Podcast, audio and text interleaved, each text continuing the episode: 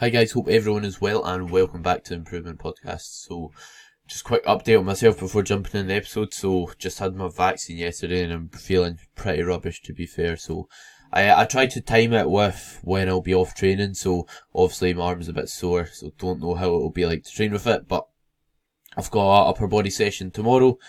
But the gyms, the gym that I usually go to is closing, so it's not the end of the world if I do have to miss a session although it's not something I like doing. I don't think I've missed one since started with my coach, so that's been over 51 weeks anyway, 52, 53, something like that. So uh, yeah, let, let's hope that doesn't happen.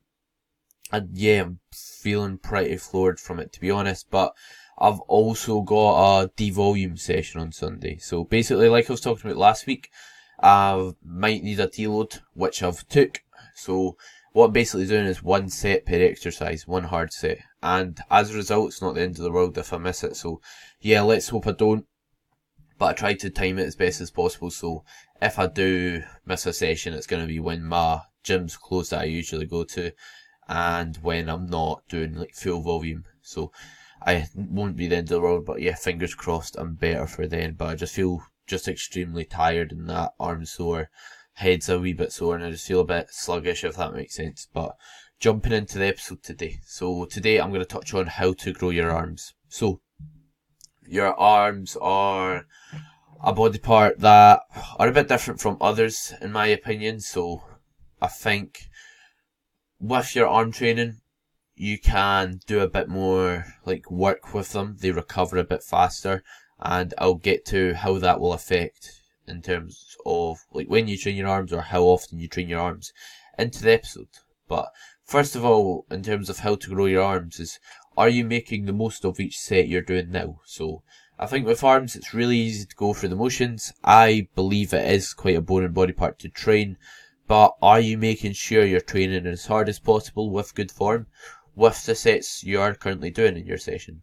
Or are you going into your session and are you just ticking the box of training arms, just doing a couple sets and thinking job done, going home and putting them at the end of your session, not giving them the attention or quality that they need to grow. So that's something that I think is very valuable. It's really easy to become just a bit complacent with your arm training because when, oh, most of the time when I train arms, it's after doing all my other exercises. So when you get to arms, you've got less focus and you've got less ability to perform and you just don't give it the same intensity as it is at start of your session. So just make sure you're making the most of the training you're currently doing because if you're adding more sets but the sets you're currently doing are like junk, you're not making the most of them, you're not training hard, then you're just gonna have more junk to your training. You might as well make the most of them, see if you get results from that, and then add sets if you need to add sets. So Next up is exercise selection. So, exercise selection just is another name of what exercises you're using in your sessions. So, I recommend using a variety of arm movements. I wouldn't really want to rely on doing one exercise to grow my arms. You want quite a few in there. Reason being is, uh, well, they'll target them from different angles, if that makes sense. So, you might be able to put more tension on your bicep when it's stretched on one exercise and then put more tension on your bicep when it, you're fully squeezing it or at the top of the rep when you're contracting your bicep. So yeah, just make sure you're using not just one, so you're not putting all your eggs in one basket. Use a few, and just make sure the exercises that you are using you connect well with. And what I mean by connect well with is you can feel it in your biceps and triceps. So you can feel a good squeeze. If you do an exercise and you're like, oh, I don't really feel that in my bicep at all, you don't feel like you've got a pump, you don't feel like your biceps been worked, it's never ever sore, then you're probably not doing the best exercise. So just have a think about does it feel like a really good movement and choose the ones that feel really good, that you get good pump in, etc and uh, that will just make sure you're maximizing again each set you're currently doing before thinking about adding more.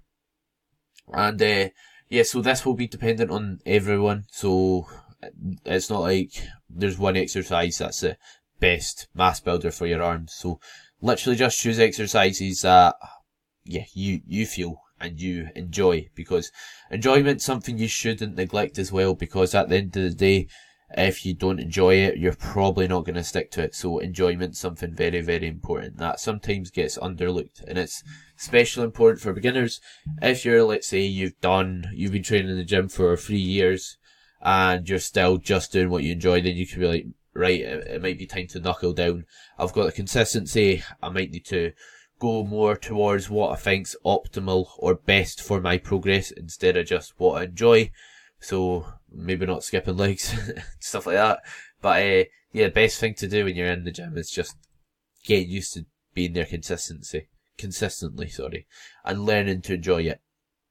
Next up, just make sure your exercises are pain free. If they cause you pain, then just don't do them. If it's your form, have a wee look at your form to see if it could be causing the pain. For example, are you controlling the way down or are you just dropping it and catching it at the bottom? Or are you just throwing it up using really, really heavy weight that you can't control and using a lot of momentum with your body? So if you're doing either of those things, don't do it. And yeah, if it's still pain, painful, remove the exercise, do something else. If you believe your form's alright on it. So if anyone wants to send me a form clip, I can take a look at the arm training or that. If uh, you are suffering from pain or you just don't know if you're doing it right, I'm more than happy to do that, especially if you support my content and listening and you're listening to my podcast. So least I can do. And next up, a mistake I see people make is moving their upper arm a lot. So if you do watch my Instagram stories or that, or my YouTube, you might think, but I've seen you do that yourself. So there's an odd exception when there's still tension on your bicep to move your arm but I do that at the very, very end of my rep to get like a good squeeze in my bicep, long story short. But if you're moving your, let's say you're moving your upper arm before you even bend your elbow, this is you using your shoulder. So if, just make sure you're using, you're just keeping everything still except bending at the elbow. And like I said, sometimes you'll see me move my upper arm a wee bit at the top of the movement. But for the most part, it should stay still.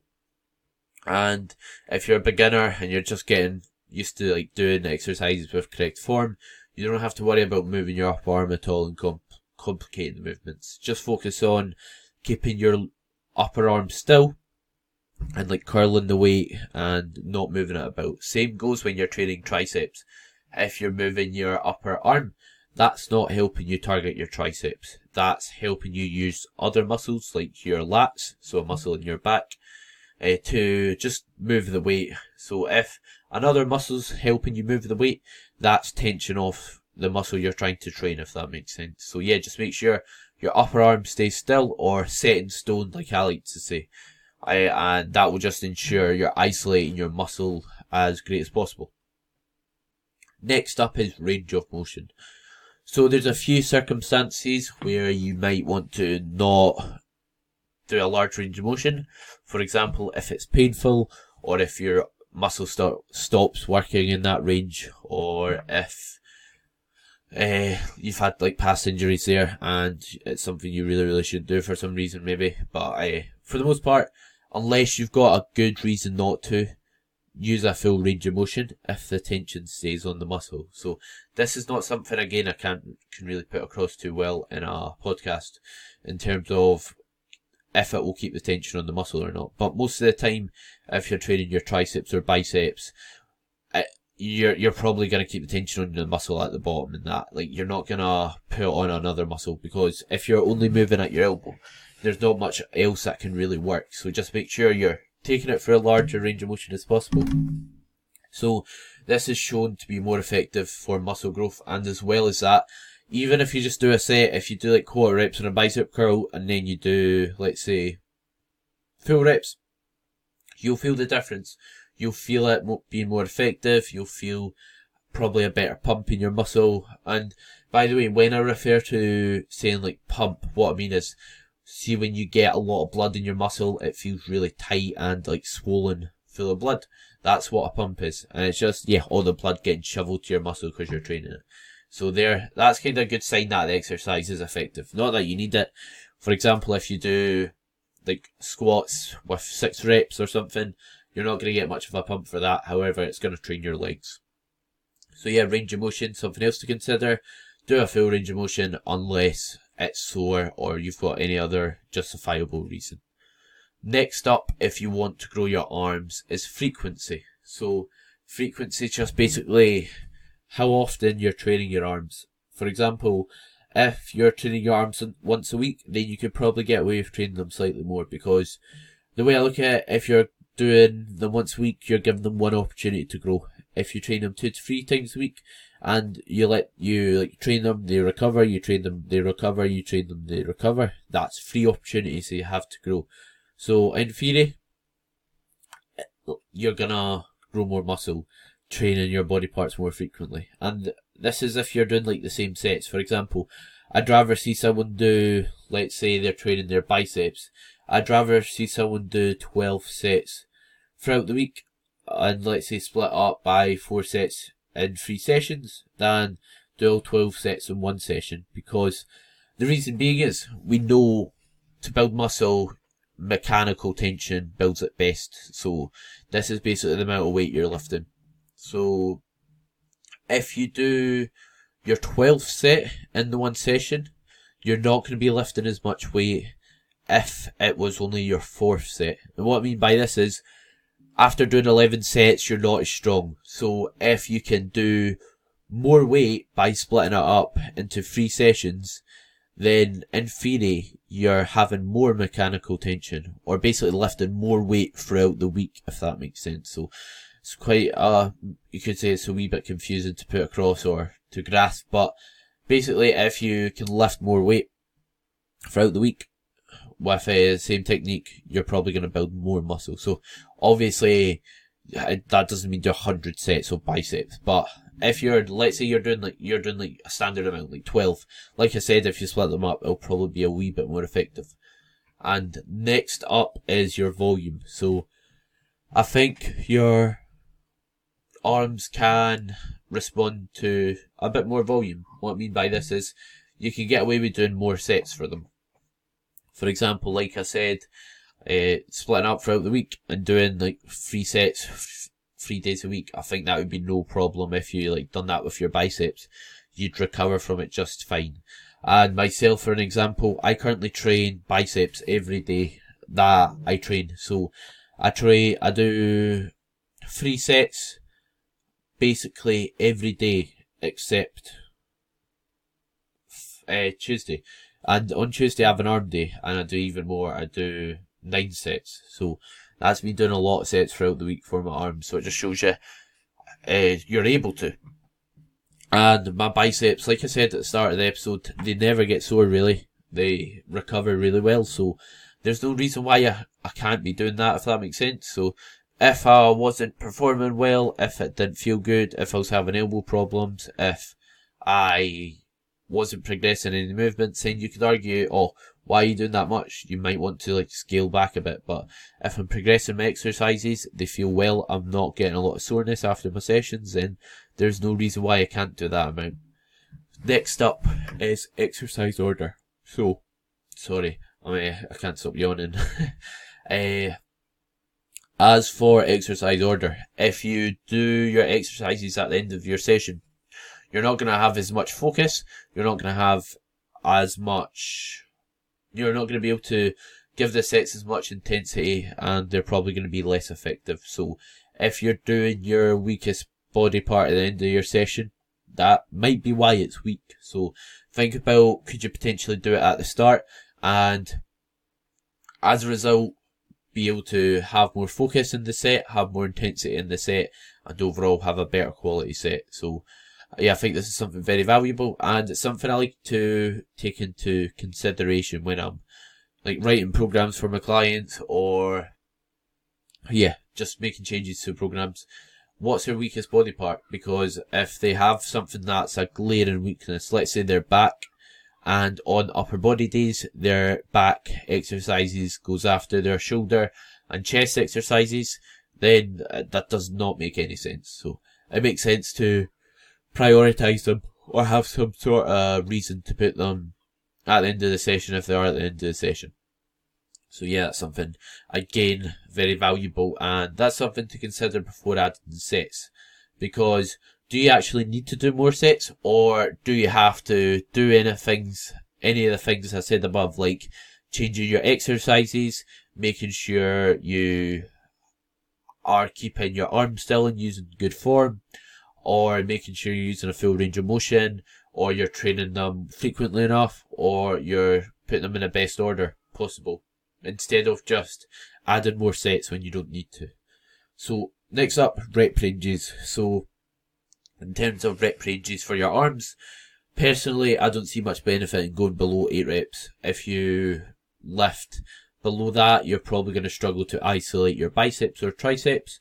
You're probably going to have sore elbows or tendons at your elbow.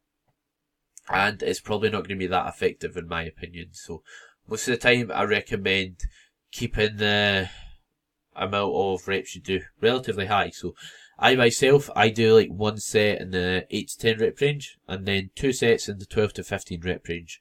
In this way, I'm not getting I'm not putting all my eggs in one basket. And what I mean by this is I'm not just relying on one set to build muscle or one rep range to build muscle. I'm using different ones.